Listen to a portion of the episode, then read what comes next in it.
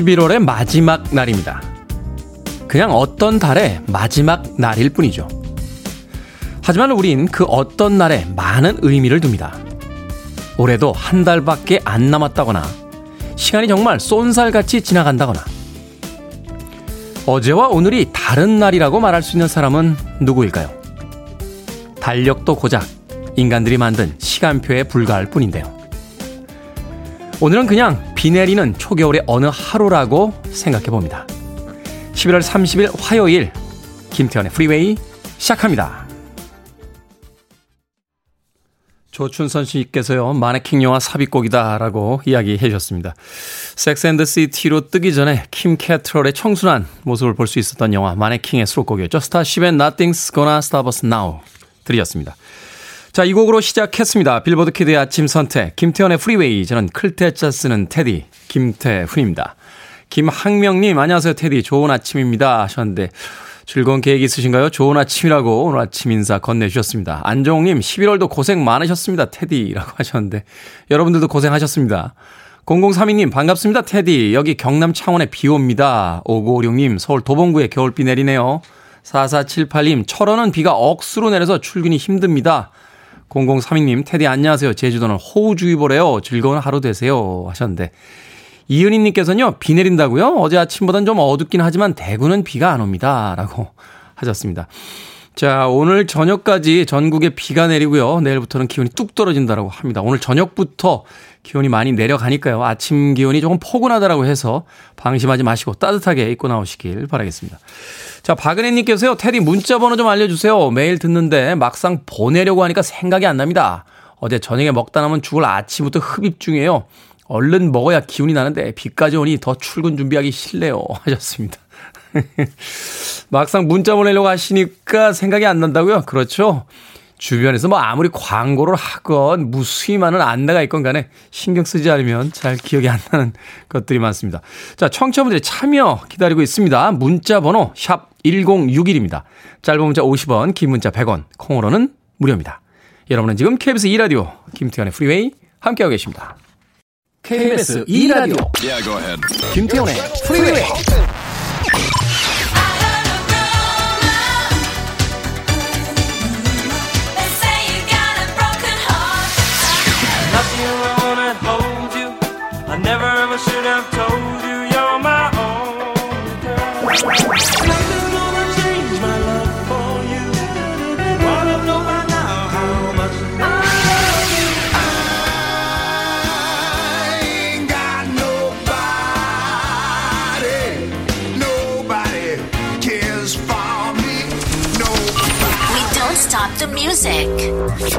K127955051님께서 비 오는 날 음악 선곡 최고라고 문자 보내주셨습니다. 비 오는 날 어울리는 곡이었죠. 마빈 게이의 Let's Get It On 들으셨습니다. 20세기의 가장 중요한 아티스트이자 명반의 대열에 올라있는 그런 아, 음악이었습니다. 마빈 게이의 Let's Get It On. 예전에 그 High Fidelity인가요? 우리나라 영화 제목은 사랑도 리콜이 되나요? 라는 제목으로 개봉했던 영화인데 그 마지막 장면에서 잭 블랙이 이 곡을 아주 멋지게 부르죠. 마빈게이의 Let's Get It On 들으셨습니다. 자, 1555님께서 테디 6개월 만에 서울 가려고 제주 시내버스 타고 제주 공항으로 가고 있습니다.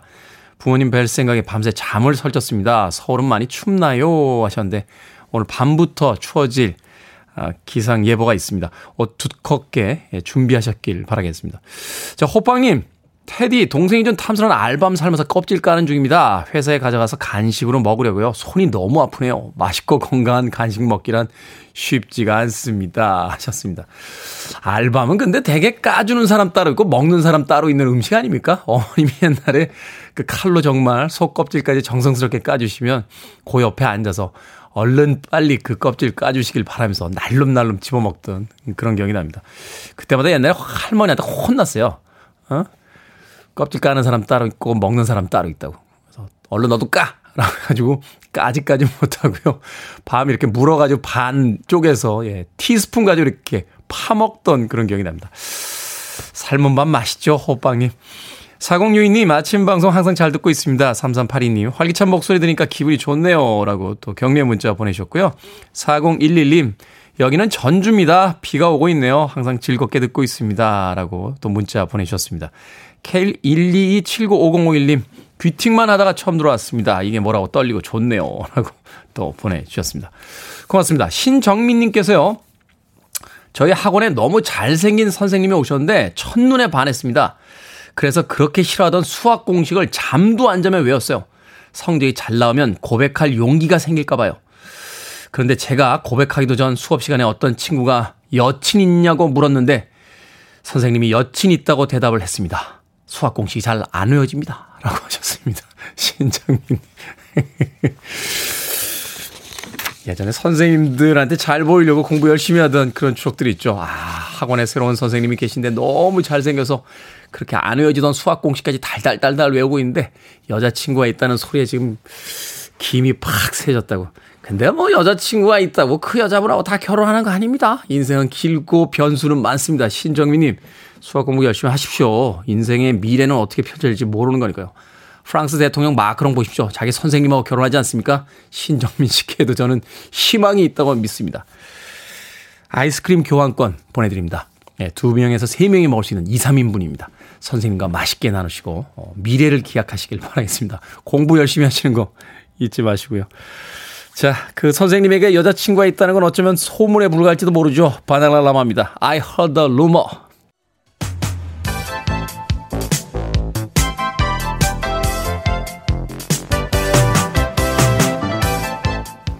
이 시각 뉴스를 깔끔하게 정리해드립니다. 뉴스 브리핑 캔디 전예현 시사평론가와 함께합니다. 안녕하세요. 안녕하세요. 전예현입니다. 어제 문재인 대통령 주재로 코로나19 대응 특별 방역 점검회의가 열렸습니다. 뭐 정부로서 위기의식을 가질 수밖에 없는 상황인데 자, 이 회의 내용에 대해서 많은 사람들이 관심을 가지고 있었거든요. 정리를 좀 해주시죠. 예, 문 대통령이 직접 회의를 주재했다는 것은 그만큼 이 상황을 정부가 중하게 보고 있다 이런 의미인데요. 네. 대통령 발언을 요약을 해보면 일단 우리가 단계적 일상 회복 굉장히 어렵게 시작했기 때문에 되돌릴 수는 없다라는 거예요. 그런데 지금 단계적 일상 회복 1단계를 한 4주 동안 시행한 다음에 검토해서 2단계로 넘어가면 좋은데 말하자면 이제 방역 수칙을 좀 더 이제 완화하겠다 이런 그렇죠. 그 마스터 플랜이 있었던 거죠. 예, 그렇습니다. 그런데 이 전제 조건이 뭐냐면 코로나19 상황이라던가 뭐 위중증 환자라든가 병상 가동률을 다 복합적으로 봐야겠죠. 그런데 지금 상황을 보니까 2단계로 넘어가기는 조금 어렵다. 따라서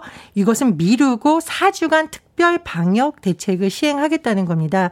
정부에서 이 대책을 발표를 했는데요. 어, 핵심 내용부터 한번 살펴보겠습니다. 첫 번째로 모든 확진자는 연령에 관계없이 기본적으로 재택 치료가 원칙입니다. 근데 이제 재택 치료하게 되면은 정부에서 해주던 병원 치료에 비해서 비용이 좀 들어갈 수가 있잖아요. 네. 이런 것을 뭐 지급하는 방안을 정부에서 검토한다고 하고 또 이 재택 치료라고 하면 어떻게 되는 거예요? 의료진이 집으로 오는 건 아니잖아요. 아니죠. 재택 치료는 이제 기본적으로 하면 여러 가지 의약품이라든가 의료진과의 소통 체계라든가 이런 것이 되고 아. 위급한 경우에는 또 한 라인을 통해서 병원으로 갈 수 있는 시스템을 구축하는 것이죠. 음, 네, 네. 그리고 이제 필요하면 재택 치료자도요 병원 방문해서 이 치료제 투약 받을 수 있는 이런 시스템을 한다는 건데 이것은 최근에 병상 가동률이 높아지는 것에 대해서 대해서 대응책으로 해석이 되고요. 네. 또 지금 방역 패스를 하고 있죠. 뭐 노래방이나 목욕탕 이런 시설에서 하고 있는데 접종 후 6개월까지로 유효 기간을 정했고 고령자의 경우에 노인 복지 시설 이용하려면 추가 접종까지 반드시 마쳐야 됩니다. 그리고 지금 돌파 감염이 굉장히 문제가 되고 있는데 정부에서는 18세에서 49세 사이 국민들이 접종 완료일 5개월 후 추가 접종을 실시하겠다고 밝힌 상황입니다. 어쨌든 이 단계를 우리가 잘 넘어가야 된다는 의견이 많은데요. 뭐 거리두기라든가 이런 거 그럼 예전처럼 돌아가느냐 이 부분에 대해서는 아직 정부가 발표를 하지 않았고요. 네. 여러 가지 상황을 검토해서 아마 내용을 발표할 것으로 보입니다. 그렇군요. 자, 대선 100일을 앞두고 실시한 여론조사에서 흥미로운 결과가 나왔습니다. 이재명, 윤석열 이 두 후보 간의 지지율이 똑같이 나왔다. 지금까지 이제 이재명 후보가 이제 조금 추격하는 양상, 윤석열 후보가 이제 그, 좀 더 높은 지지율이 나왔었는데, KBS가 한국 리서치에 의뢰해서요, 11월 26일부터 28일까지 전국 만 18세 이상 성인 남녀를 대상으로 실시한 이제 조사, 조사였습니다. 표본 크기는 1000명이고요. 표본 오차 95% 신뢰 수준에서 플러스 마이너스 3.1%포인트였는데, 자, 이 지지율이 똑같이 나왔다는 여론조사 어떻게 분석을 해 봐야 될까요? 일단 자세한 내용은 뭐 KBS나 한국리서치 홈페이지 중앙선거 여론조사 심의원에 참조하시면 되는데 요약을 한번 해 보겠습니다. 네. 100일 앞두고 다자 대결, 쭉 일단 다섯 명을 놓고 했어요. 민주당 이재명, 국민의힘 윤석열, 정의당 심상정, 국민의힘 안, 국민의당 안철수, 신당 창당 김혜선나 김동연인데 네. 가장 궁금한 게 이재명 후보와 윤석열 후보의 지지율이잖아요. 그렇죠. 35.5% 어떻게 소수점까지 똑같이 지금 나온 상황입니다. 음. 그리고 정의당 심상정 후보가 4.4%, 안철수 후보 3.5%, 김동연 후보가 0.4%고 응답을 아직 하지 않은 또는 잘 모르겠다라는 부동층 18.8%였습니다. 3주 동안의 추이를 한번 쭉 분석을 해봤거든요. 여론조사에서 중요한 것이 추이예요. 지금 분위기가 어떻게 갈 것인가를 올라가고 있느냐, 떨어가고 있느냐. 그렇죠. 이재명 후보를 10월 29일, 11월 8일 이번 조사 쭉 비교해 보면 33.0이었다가 28.6으로 뚝 떨어졌는데 다시 35.5 그러니까 추격세 쭉 다시 올라가는 반등세를 보였고 윤석열 후보는 30.7에서 34.6으로 올랐다가 35.5로 살짝 그러니까 지금 이재명 후보의 추격세가 조금 더 가파르다, 상대적으로 가파르다 이런 해석을 할 수가 있겠습니다. 세대별로 좀 차이가 있었는데요. 40대에서는 이재명 후보가 윤석열 후보에 비해 우세를 했는데 60대와 70대에서는 거꾸로 윤석열 후보가 우세해서 또 세대별로 차이가 났고요. 그렇다면 이번 선거의 핵심이라고 할 수 있는 중도는 어떠냐? 이재명 후보 34.0, 윤석열 후보 35.8. 거의 뭐 오차 범위 내에서 비슷하다 이렇게 해석을 할 수 있겠습니다. 그러면 정권 교체냐 연장이냐 내년 대선에 대한 인식 물었더니 정권 교체 여론 51.4% 네. 정권 연장이 필요하다는 응답이 39.5%로 11.9%포인트 차이가 났는데 제가 말씀드렸듯이 여론조사 추이가 되게 중요하다 그랬잖아요. 8월부터 11월까지 시행한 여론조사 흐름을 쭉 그래프를 보면 이 격차가 늘다가 이번엔 줄었어요. 네. 그러니까 지금 뭐 민주당의 입장에서는 여러 가지 뭐 호재로 할 수 있는 요인들이 있기도 한데 문제는 이제 동률이고 부동층도 있잖아요. 그렇죠. 그래서 대선까지 결과 갈지는 조금 예측하기 어렵다 이런 분석이 나오고 있습니다. 네, 뭐 실시하는 여론조사 그 기관들마다 좀 다른 결과들이 나오고 있어 좀 혼란스러운 부분들이 있는데 이제 100일 정도 남았으니까 조금씩 이제 그 어느 정도 윤곽이 좀 드러나지 않을까 하는 생각 해보게 됩니다. 어제 국회 정무위원회에서 청탁금지법 개정안이 통과가 됐습니다. 농산물과 농수산 가공품 선물의 가액 범위를 상향하는 내용이었죠? 그렇습니다. 이제 정무위를 통과했으니까 사실 이 법이 효력을 가지려면 국회 법사위와 본회의까지 통과가 될 텐데 네. 다만 이제 여야 합의로 정무위를 통과했기 때문에 아마 본회의까지도 쭉 통과할 것이라는 전망이 나오고 있는데요. 핵심 내용을 살펴보면 설이나 추석 기간에 한해서 농수산물, 농수산 가공품 선물의 가액 범위를 현행 10만 원에서 20만 원으로 올리는 겁니다. 이게 청탁금지법상 이게 굉장히 엄격해서 이 범위를 넘어서 만약에 선물을 준다 이런 문제가 생겼는데 이 금액을 조금 올렸다는 건데요. 이 개정안이 주목받는 이유에는 그동안 농민단체나 어민단체에서 이 농수산물이라던가 가공품에 대해서 가격을 좀 올려달라. 음. 왜냐하면 우리나라는 추석이라던가 설 명절이 이분들 입장에서는 이른바 소비 촉진 대목이잖아요. 음. 그런 부분이 반영이 된 것으로 보이는데 다만 제가 말씀드렸듯이 법사위와 본회의가 아직은 남아 있습니다. 마지막 추이를 조금 더 지켜봐야겠습니다. 그렇군요. 코로나 때문에 힘든데 뭐 악용만 되지 않는다라면 좀 농민들의 좀 숨통을 좀 틔워주는 것도 필요하지 않나는 또 생각도 듭니다. 오늘 시사 엉뚱 퀴즈 어떤 문제입니까? 예, 대선 100일 앞두고 실시한 여론조사 소식 전해드렸습니다. 아, 100일. 어른들에게 짧은 시간일 수도 있고 연인들에게는 어떤 시간일까요? 기억이 안 납니다. 예, 그러나 이거는 확실합니다. 신생아들에게는 이 100일이 하루하루가 새로운 도전입니다. 그렇죠. 여기서 오늘의 시사 엉뚱 퀴즈 나갑니다. 뭐 발육 상태에 따라서 천차만별이긴 하지만 아기들 보통 생후 100일을 전후해서 이것에 성공한다고 하는데요. 이것은 무엇일까요? 1번 뒤집기, 2번 대들기, 3번 뜀뛰기, 4번 누워 떡 먹기. 정답 아시는 분들은 지금 보내주시면 됩니다. 재미는 오답 포함해서 총 10분께 아메리카노 쿠폰 보내드립니다. 발육 상태에 따라 천차만별이긴 하지만 아기는 보통 생후 100일을 전후해서 이것에 성공하는데요. 이것은 무엇일까요? 1번 뒤집기, 2번 대들기, 3번 뜀뛰기, 4번 누워서 떡 먹기. 문자번호 샵 1061, 짧은 문자 50원, 긴 문자 100원, 콩으로는 무료입니다. 뉴스 브리핑 전혜연 시사평론가와 함께했습니다. 고맙습니다. 감사합니다. 하드락 음악계의 걸출한 보컬이었죠. 디오입니다. 미스테리.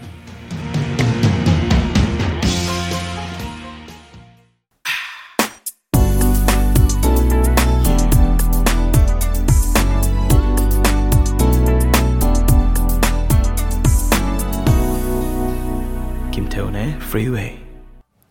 다양한 음악을 선보였던 그룹이긴 합니다만 가장 도시적인 사운드라고 하면 이 곡 꼽을 수 있겠죠. 토토의 조지 포지 들으셨습니다. 자, 오늘의 시사 엉뚱 퀴즈. 아기는 보통 생후 100일을 전후에 이것에 성공합니다. 이것은 무엇일까요? 정답은 1번 뒤집기였습니다. 미리네님, 엄마 속 뒤집기라고 하셨습니다. 그렇죠. 엄마 속 많이 뒤집죠, 아이들. 장현주님, 반말하기, 엄마, 엄마, 엄마, 엄마. 어, 엄마가 반말인가요? 어, 그렇군요. 저는 요새도 엄마라고 부르는데, 아버지한테는 아빠라고는 안 부릅니다. 예. 아빠라고는 초등학교 한 저학년 때 이미 끝냈던 것 같아요. 그다음부터는 그냥 아버지라고 부르는데, 어머니라고는 잘 안 부르게 되는 것 같아요. 엄마라고 부르게 되죠. 그렇죠. 엄마가 반말인가요? 오, 새로운 또 사실이네요. 서아름님, 땡깡 쓰기. 19개월 우리 아기 땡깡을 아무도 이기지 못해요. 테디가 좀 키워주시겠어요? 제가요? 제가요? 제 아이도 없는 제가요? 아, 그건 좀 아니지 않습니까, 서아름님? 최현진님, 김장김치 간보기. 김장김치의 시즌이죠. 아, 맛있죠. 겉절이에다 침 넘어갑니다.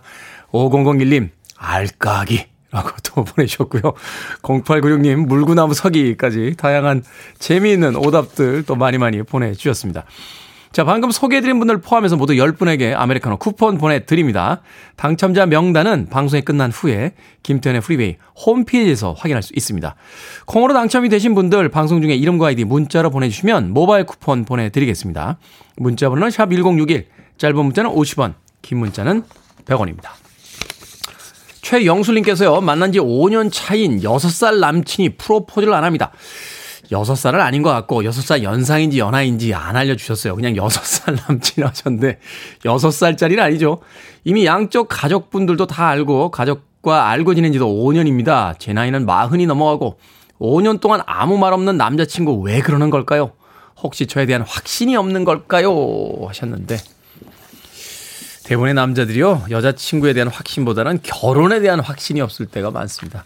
결혼을 하면 얼마나 행복해지는지에 대한 이야기를 좀 해주시면 아마도 결심이 쓰지 않을까 하는 생각이 드는군요. 좋은 결과 있길 바라겠습니다. 댄 하트만의 음악으로 갑니다. I can dream about you.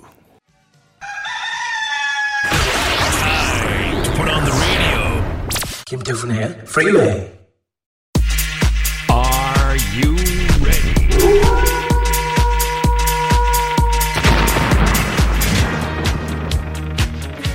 여러분의 고민 해결을 위해 오늘도 등판합니다. 결정은 해드릴게 신세계 상담소.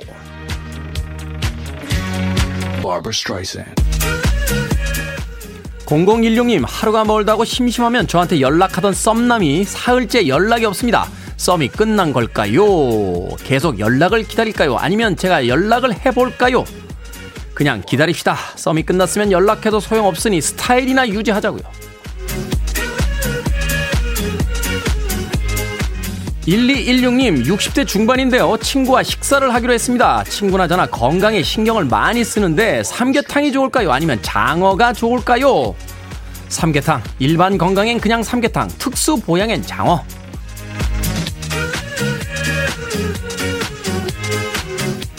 김효영님, 귤 한 박스를 샀는데 너무 셔서 먹기가 힘듭니다. 반품을 할까요? 아니면 귤청을 담글까요? 반품합시다. 귤한 박스를 다 귤청 만들다니요. 김장하는 것도 아니고.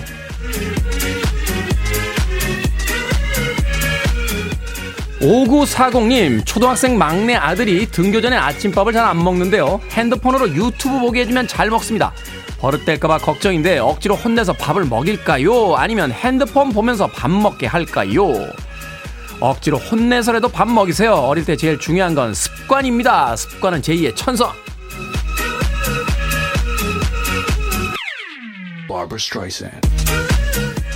오늘의 고민 상담 끝! 네 분에겐 선물도 보내드립니다. 다른 분들도 고민 있으시면 언제든 상담 보내주세요. 문자번호 샵 1061, 짧은 문자 50원, 긴 문자 100원, 콩으로는 무료입니다.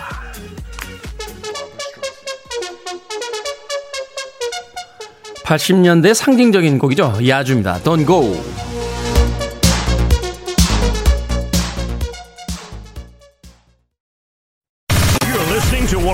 best radio stations around. You're listening to Kim Tae Hoon의 Freeway. 빌보드 키드의 아침 선택 KBS 2라디오 김태훈의 프리웨이 함께하고 계십니다. 건즈 앤 로지스의 November Rain 1부 끝곡입니다. 잠시 후 2부에서 뵙겠습니다.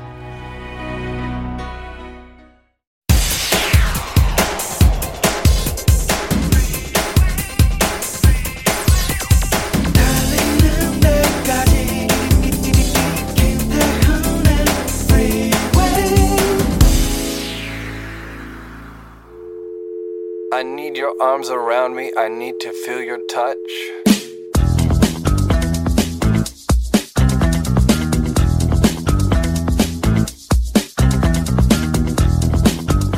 시련은 사람을 단단하게 만든다.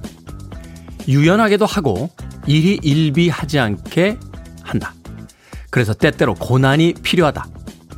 원치 않는 고난도 견디고 나면 성장을 이룬다. 그래서 뭐든 감사해야 한다. 고난도 인생의 축복일 수 있다는 역설을 삶으로 체득했다.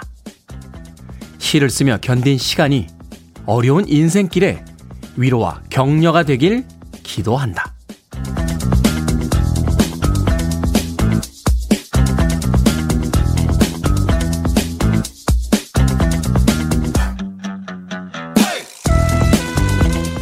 뭐든 읽어주는 남자. 오늘은 청취자 0403님이 보내주신 글의 일부 읽어드렸습니다. 최보기 시인의 시집 꽃길이 아니어도의 서문이라고 하는군요. 한동안 꽃길만 걷자 하는 말이 유행을 했었죠. 지금까지 어려움을 잘 견뎠으니 앞으로는 좋은 일만 있길 바란다 하는 일종의 위로였는데요. 아무리 열심히 고생하며 살았다고 해도 어떻게 남은 날들에 좋은 일만 생길 수 있겠습니까? 꽃길만 펼쳐지길 바라는 대신 적당히 험하고 모난 길도 좋은 길이라고 생각해 보는 거죠. 지금 당장은 피하고 싶은 길도 시간이 지나고 돌아보면요.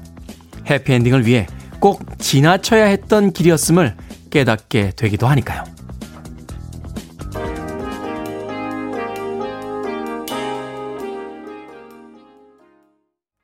노래를 어떻게 이렇게 할 수 있죠? 샤카칸의 Through the Fire 들으셨습니다. 음악을 듣는 3분여간의 시간이 놀라운 하나의 경험처럼 느껴지는 음, 그런 아주 멋진 보컬이었습니다. 샤카칸의 Through the Fire. 이 곡으로 김태현의 프리웨이 2부 시작했습니다. 앞서 일상의 재발견, 우리 하루를 꼼꼼하게 들여다보는 시간, 뭐든 읽어주는 남자. 오늘은 청취자 0403님께서 보내주신 채보기 시인의 시집, 꽃길이 아니어도의 서문 읽어드렸습니다. 이윤희님, 까이꺼 험한 길도 함 걸어가 보자고요 하셨고요. 김지현님, 꽃길만 걷자. 아프니까 청춘이다. 이런 말들 저는 별로예요. 적당히 험한 길, 그 표현이 좋네요. 하셨습니다. 이정희님, 아, 육아의 삶에 힘든 와중에 자격증 공부 시작했습니다. 테디, 꽃길을 걷기 위한 과정이겠죠? 힘이 나네요. 하셨습니다. 제가 좋아하는 글 중에 이런 게 있어요. 우리는 그 고난을 뚫고 여기에 온 것이 아니라 그 고난을 통해 지금 여기 와 있다. 그 고난이 지금의 나를 만들었다 하는 삶에 대한 아주 무한한 찬가와도 같은 이야기죠. 힘든 날들을 뚫고 여기 온 게 아니라 그 힘듦이 있었기 때문에 지금의 내가 만들어졌다. 그렇게 삶을 긍정해 보는 것도 화요일 아침에 괜찮지 않을까 하는 생각 들었습니다. 자, 뭐든 읽어주는 남자, 여러분 주변에 의미 있는 문구라면 뭐든지 읽어드리겠습니다. 김태훈의 프리웨이 검색하고 들어오셔서요. 홈페이지 게시판 사용하시면 됩니다. 말머리 뭐든 달아서 문자로도 참여가 가능하고요. 문자 번호는 샵1061, 짧은 문자는 50원, 긴 문자는 100원, 콩으로는 무료입니다. 오늘 채택되신 청취자 0403님께는 촉촉한 카스테라와 아메리카노 두 잔 모바일 쿠폰 보내드리겠습니다. I want it, I need it, I'm desperate for it. Okay, let's do it. 김태훈의 Freeway. 대부분의 지역에서 비가 오고 있는 아침 저기압 때문에 몸이 좀 무거우실 텐데요. 이런 음악과 함께 따뜻한 커피 한 잔 드셨다라면 아침이 조금은 상쾌해지지 않았을까 하는 생각해 봅니다. 피보 브라이슨의 If Ever You're in My Arms Again 들으셨고요. 앞서 들으신 곡은 김재열님, 조춘선님, 5145님, 3300님께서 신청해 주신 조지 벤슨의 Nothing's Gonna Change My Love For You 들이었습니다. 참 좋은 음악들은 많은 분들께서 알고 계신 것 같아요. 과거에는 숨겨진 명곡 뭐 이런 표현이 있었습니다만 이제는 숨겨진 명곡은 없는 것 같아요. 어, 뭐 검색 기능을 통해서 또 한국의 좋은 음악을 알게 되면 누군가 그 음악을 SNS에 올리고 또 많은 사람들이 공유를 하다 보니까 숨겨진 명곡이 아니라 명곡은 모두가 알고 있는 우리가 즐겨 듣는 그런 음악들이 아닐까 생각해 봤습니다. 조지 벤슨의 Nothing's Gonna Change My Love For You 이어진 곡은 피보 브라이슨 If Ever You're In My Arms Again까지 두 곡의 음악 이어서 들려드렸습니다. 1386님, 테디, 어젯밤 늦게까지 야근하고 메일을 보내고 왔는데 자료가 잘못됐다고 전화가 와서 완전 의욕 상실입니다. 비도 오는데 출근하기 너무 싫습니다. 그래도 힘내봅니다. 화이팅! 이라고 하셨습니다. 좀 다르게 생각해 보죠. 지금 보낸 메일 자료가 잘못돼서 완전히 지금 가라앉아 계십니다만 그 자료를 드디어 완수해서 제대로 보냈을 때 얼마나 행복하겠습니까? 우리의 일상을 회복했을 때 그 행복감 조금만 더 참고 계시면 느낄 수 있지 않아 하는 생각 듭니다. 1386님에게 따뜻한 아메리카노 모바일 쿠폰 한 장 보내드릴게요. 힘내세요. 3964님, 다른 지점 지원 가고 있는데 비가 와서 10분 정도 늦을 것 같습니다. 점장이랑 안 그래도 별로 안 친한데 눈치 보여요. 어떡하죠? 라고 하셨습니다. 별로 친하지 않은 점장님하고 다른 지점 가고 있는데 지각이시라고요. 주유 상품권 한 장 보내드리겠습니다. 3964님.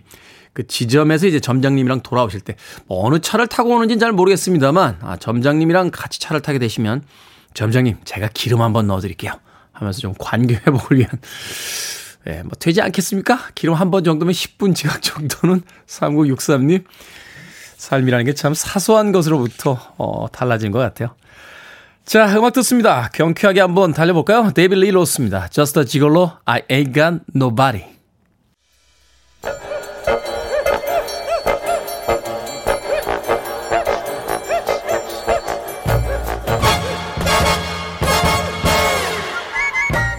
온라인 세상 속 촌철살인 해학과 위트가 돋보이는 댓글들을 골라봤습니다. 댓글로 본 세상.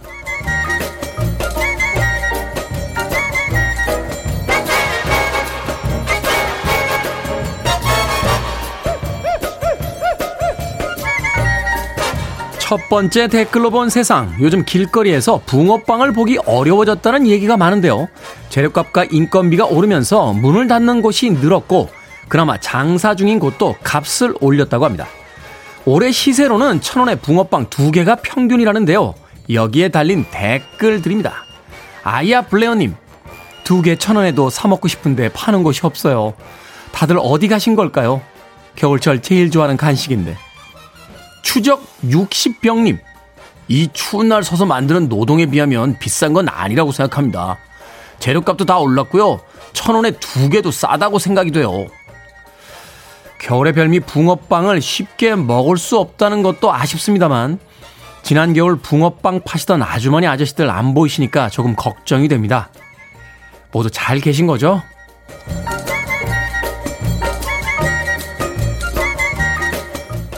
두 번째 댓글로 본 세상 두바이의 부호가 반려검 영상을 SNS에 올렸습니다. 영상 속 곰은요 잔디밭에 주차된 람보르기니 자동차를 향해 달려갔는데 조수석 창문에 매달리며 놀더니 문짝 하나를 뽑고 말았습니다. 며칠 전에도 주인의 다른 차를 발톱으로 긁어놨다는데요. 그러거나 말거나 주인은 귀엽다는 듯 웃음을 터트리고 곰은 간식만 먹기 바빴다는군요. 여기에 달린 댓글들입니다. 홍님, 아니 부수거나 말거나 웃으면서 촬영하는 주인의 재력이 진심으로 부럽더군요. 김영희님, 와 신발 물어뜯는 저희 집 강아지랑은 클래스가 다르군요. 차를 신발 물어뜯듯 뜯어놓다니. 곰을 귀여워하시는 건 알겠는데요. 반려곰 맞습니까? 이 곰하고 같이 끌어안고 뒹굴며 놀 수 있을 것 같진 않은데요. 아무튼 부자들은 이해가 안 갑니다. 아, 나도 사람들에게 이해되지 않고 싶다.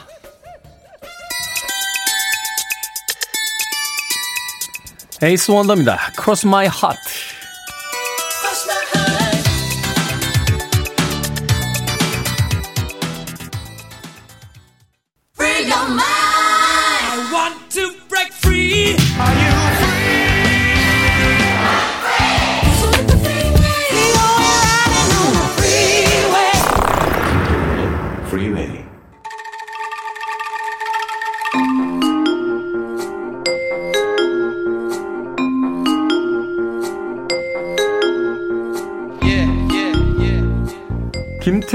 프리웨이, 현대사의 굵직한 사건을 파헤쳐봅니다. 타임슬립 히든 뉴스, 팩트체커 뉴스톱 김준일 대표 나오셨습니다. 안녕하세요. 안녕하세요. 자, 1987년 바로 어제였습니다. 11월 29일. 대한항공 858기가 미얀마 안다만 해역 상공에서 폭파된 사건이 있었어요. 북한의 테러 사건으로 우리 사회에 큰 충격을 줬었는데 그래서 타임슬립 히든 뉴스 오늘은 칼기 폭파 사건에 대해서 알아보도록 하겠습니다. 자, 1987년 11월 29일 사건 간략히 좀 소개를 해 주시죠. 예. 죄송합니다. 28일 밤에 김현희하고 김승일 이 두 사람이 바그다드발 아부다비에서 방콕을 경유해서 서울로 오는 대한항공 858기에 탑승을 했는데 네. 쇼핑백에 시한 장치 폭발물, 뭐 이제 액체 폭발물도 있고 술로 위장한 액체 폭발물 뭐 이런 거 있었는데 좌석 그 선반 위에 올려놓고 안데 아, 내린 거예요. 그러니까 공항에서 네. 내렸어요. 그리고 이 비행기는 방콕을 향해 계속 운행하던 비행기가 29일 오후 2시 1분에 아까 전에 말했던 미얀마 안다만 해역 상공에서 어, 정시 방콕 도착 시간과 위치 정상 이렇게 최후 교신을 한 뒤에 오, 2시 5분쯤에 폭발을 해가지고 탑승자 115명이 전원 사망을 했습니다. 여기에는 중동에서 이제 근로 근무를 했던 해외 근로자 그 한국 승객 93명 그리고 외국 승객 2명 그리고 승무원 20명 이렇게 음. 탑승을 하고 있어서 그러니까 다 사실상 한국 사람이었고 다 중동 중동 근로자였다 이렇게 보시면 될 것 같아요. 음, 네. 바그다드발 아부다비에서 이제 출발을 했으니까. 예, 예. 그래서 이게 나중에 사건 발생 15일 만인 12월 13일에 이제 그 해상에서 칼기 그 파손된 칼기 일부 이제 기체가 이제 자네들. 발, 발, 자네들이 발, 발견이 돼요. 그래서 이런 것들이 이제 북한 소행이다라고 이제 좀 추후에 밝혀지게 된 거죠. 그렇군요. 이게 사실 그 굉장히 어떤 충격을 주었던 음. 그런 사건이었기 때문에 아마도 이 사건들 많은 분들께서 기억을 하고 계실 텐데.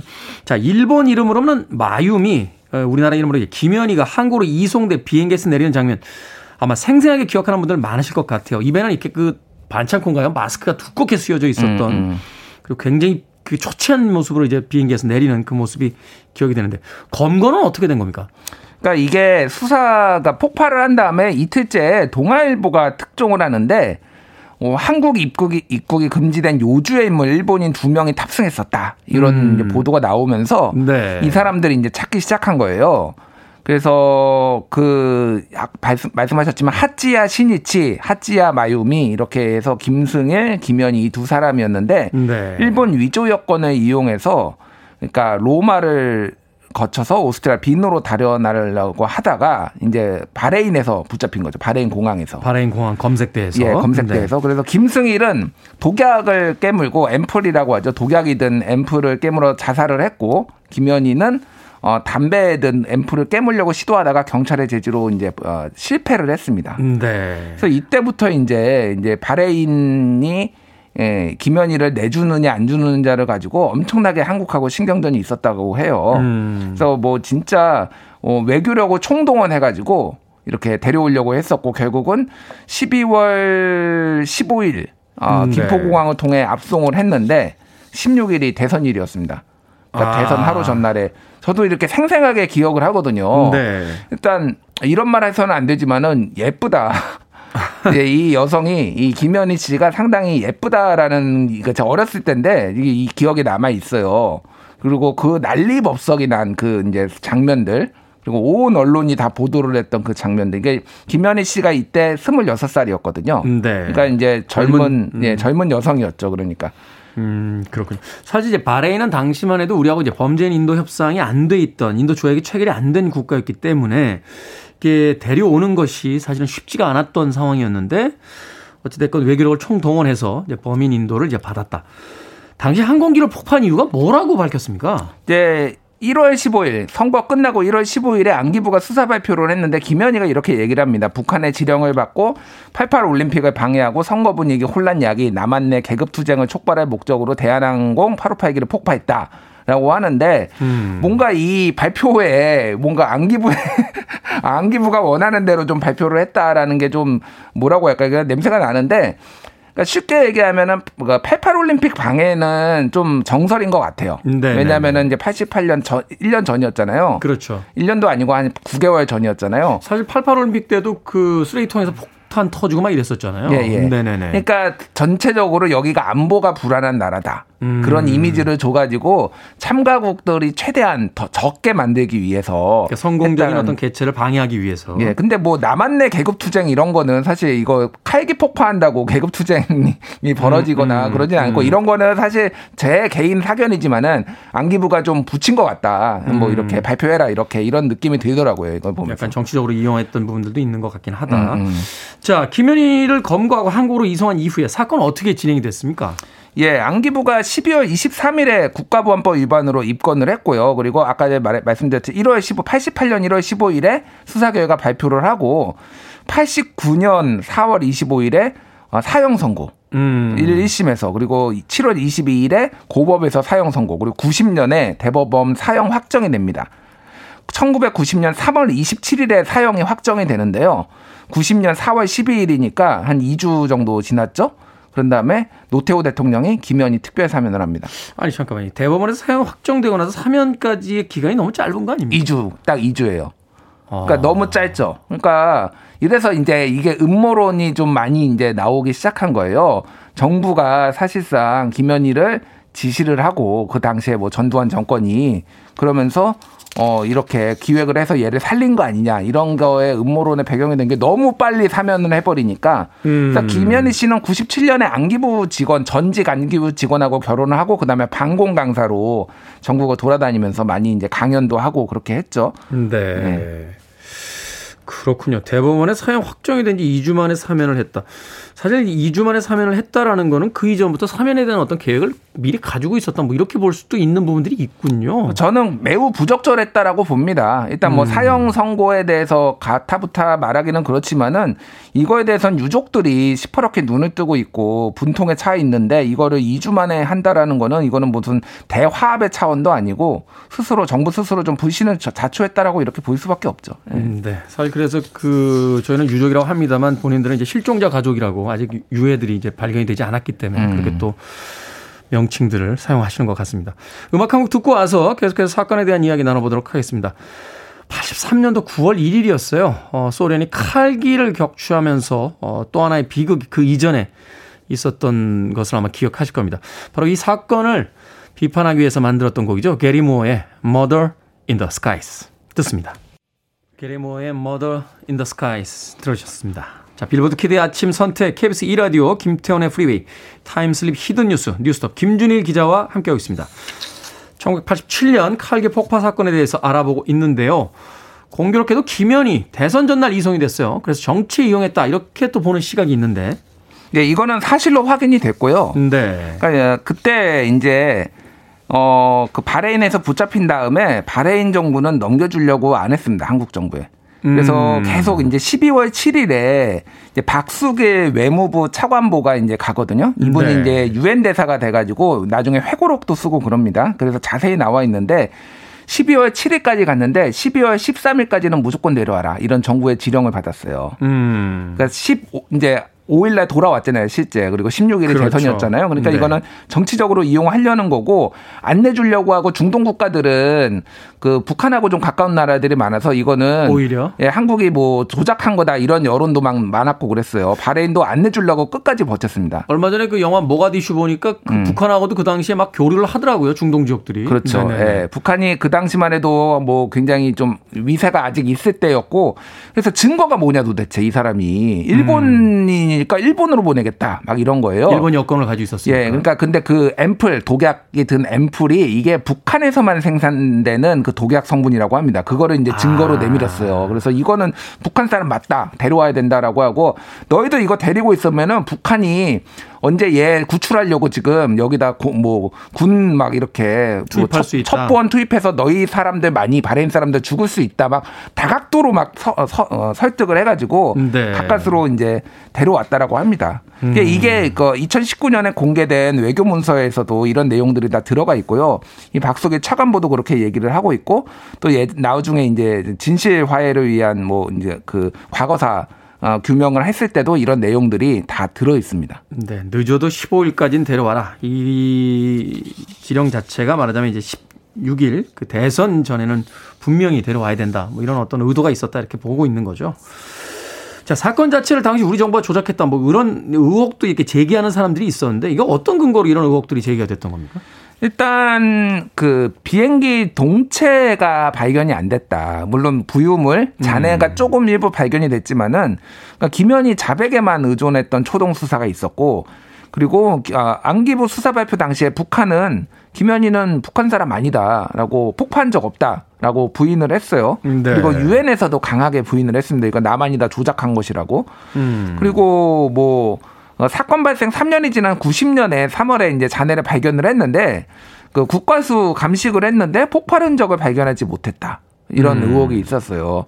근데 이제 폭발이라는 게 그 부분이 있고 폭발이 이제 그 폭탄이 안 닿은 데도 있을 거 아니에요. 그러니까 그렇죠. 그 시간이 몇 년 지나면 또 이제 없어질 수가 있기 때문에 그래서 블랙박스도 안 나왔고 그리고 대통령 선거 하루 전에 범인 압송하고 그리고 사형 선고하고 아까 전에 말했듯이 보름 만에 이렇게 어, 사면해버리고 이러니까 이거는 그러니까 남한 사람 아니냐 이런 게 이제 일부에서 얘기하는 그리고 실종자 가족회에서도 이런 주장을 좀 많이 펴고 있죠. 음, 네. 사실 어떤 뭐 특정한 어떤 물증이 있다라기보다는 일단 음. 정치적인 어떤 상황에서의 이제 정황들을 보고 이렇게 이제 의혹들을 이제 제기하는 부분들이 있었다는 거죠. 그러니까 해명이 안 된 부분이 너무 많다라고 음. 이제 보시는 분들이 있는 거죠, 그러니까. 그렇군요. 2019년에 당시 기밀 외교 문서가 이제 공개되기도 했습니다. 또 그보다 앞서 국정원 과거사 진실 규명위에 조사도 있었고요. 조사에서 어떤 내용들이 밝혀졌습니까? 예, 그래서 그 전체적으로 보면은 2007년에 있었던 진실회의에서의 내용은 어 안기부 자작극 아니면 안기부가 사전에 폭파 계획을 알고도 방조했다. 김현이나 안기부 공작원이다. 이런 주장에 대해서 사실 무근이다.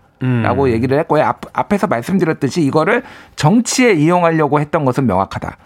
소위 말해서 이제 무지개 공작이라는 계획 문건을 만들어서 이거를 매스컴 뭐 그러니까 언론을 총동원해 가지고 정치적으로 활용하려 했다라는 사실도 이제 발표가 됐어요. 음, 네. 그래서 무지개 공작이라는 거는 한마디로 얘기를 하면은 여당 후보인 노태우에게 유리하게 하기 위해 북한의 공작임을 폭로하고 홍보하는 거 그리고 대외 홍보를 위해서 1만 달러 예산도 책정이 됐다고 합니다. 음, 네. 그래서 이런 내용들은 분명히 있는데 이게 이게 뭐 이렇게 안기부가 한 것이다라는 거는 이제 사실이 아니다라고 했죠. 그러니까 이게 9.12 테러도 약간 이렇거든요. 9.12 테러도 미국에서도 음모론들이 있죠. 미국 대해서. 정부가 이거를 방조했거나 아니면 미국 정부가 한 것이다. 이런 음. 얘기들이 계속 있었지만은 이제 공식적으로는 당연히 사실이 아니다라고 이제 알카에다가 한 것이다라고 지금 알려져 있죠. 예. 음, 그렇죠. 말하자면 그 이후에도 이제 정권이 여러 번 바뀌었고 뭐 하다 보니까 이제 계속해서 뭐 과거 진상규 조사들이 다 있었는데 음. 이 사건 자체는 이제 북한에서 일으킨 것으로서 이제 조사 결과는 나온 것이고 그것을 이제 정부 당시 이제 정권 차원에서 정치적 어떤 의도를 가지고 이용하려고 했다까지가 지금까지 이제 밝혀진 사실이다. 네. 라고 정리를 할 수 있을 것 같습니다. 자, 과거사 진실규명위원회 조사도 있었고 2019년 기밀문서 공개가 됐지만 여전히 미흡한 부분들이 있습니다. 이 실종자 가족 30여 년간 고통을 받고 있는데 앞으로 어떻게 진행이 될까요? 네, 안타깝습니다. 사실 실종자 가족분들은 이게 못 놓고 있는 거죠 지금. 음. 근데 이게 사실 다 저는 뭐 규명이 됐다라고 거의 다 됐다고 보는데 그렇게 이제 만족을 못 하시는 분들이 많으니까. 네. 그런데 증거가 지금 추가로 나올 가능성이 거의 없다고 봅니다. 그렇죠. 그래서 그분들에 대해서는 좀 위로를 드리고 싶고요. 저희가 중요하게 생각하는 거는 대선을 앞두고 이런 공작들 예를 들면 예전에 뭐 총풍도 있었고 그렇죠. 뭐, 뭐 있었잖아요. 그게 얼마 안 됐어요. 사실 생각해 보면은 다시는 그런 일이 없도록 해야 된다 라는 거를 말씀드리고 싶습니다. 네. 우리 뭐 국민들도 이제는 뭐 그런 어떤 그 사안에 대해서는 나름대로 나름대로의 어떤 판단 능력을 가지고 있다. 이렇게 생각해 볼 수 있을 것 같습니다. 1987년 11월 29일에 일어났던 칼기 폭파 사건에 대해서 알아봤습니다. 김태훈의 프리웨이 time slip hidden 뉴스 뉴스톱 김준일 기자와 함께했습니다. 고맙습니다. 감사합니다.